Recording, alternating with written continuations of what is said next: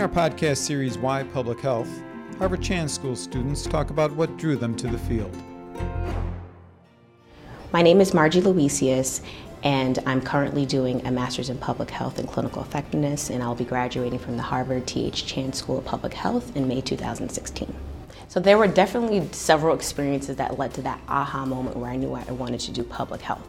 Two of those moments actually occurred most recently during my residency, which I did in New York City. I did it at a hospital in New York City, which is located where the Upper East Side of Manhattan and the East Side of Harlem meet. So I found myself at that time in the juxtaposition of two very different worlds. One where there was economic, food, housing insecurity, wealth, private insurance, and the other, which was totally different, where there was housing, economic, and food insecurity, but also public insurance and, or even no insurance at all.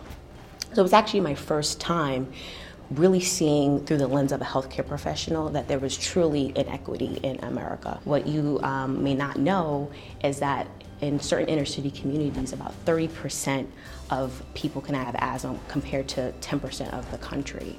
The solidifying moment for me actually occurred in 2011 where I had the opportunity to work in Cameroon. There I was doing research on gestational diabetes in HIV positive pregnant women. And in addition to that, I had the opportunity to take care of patients on the wards, and I was able to take care of my first asthmatic patient abroad. And that was the moment when I thought to myself, wow, asthma is truly a global disease, and the idea that it only affects high income countries is false. I knew that coming to this school would provide me with effective skills in biostatistics, epidemiology, and research design, which would allow me to be an independent investigator. Right now, I'm working on a pilot project to improve the communication between school nurses and asthma specialists and primary care providers in inner city schools here in Boston. After I graduate, I hope to become faculty at the Brigham and Women's Hospital and to also obtain funding to expand this program to additional schools in the inner city.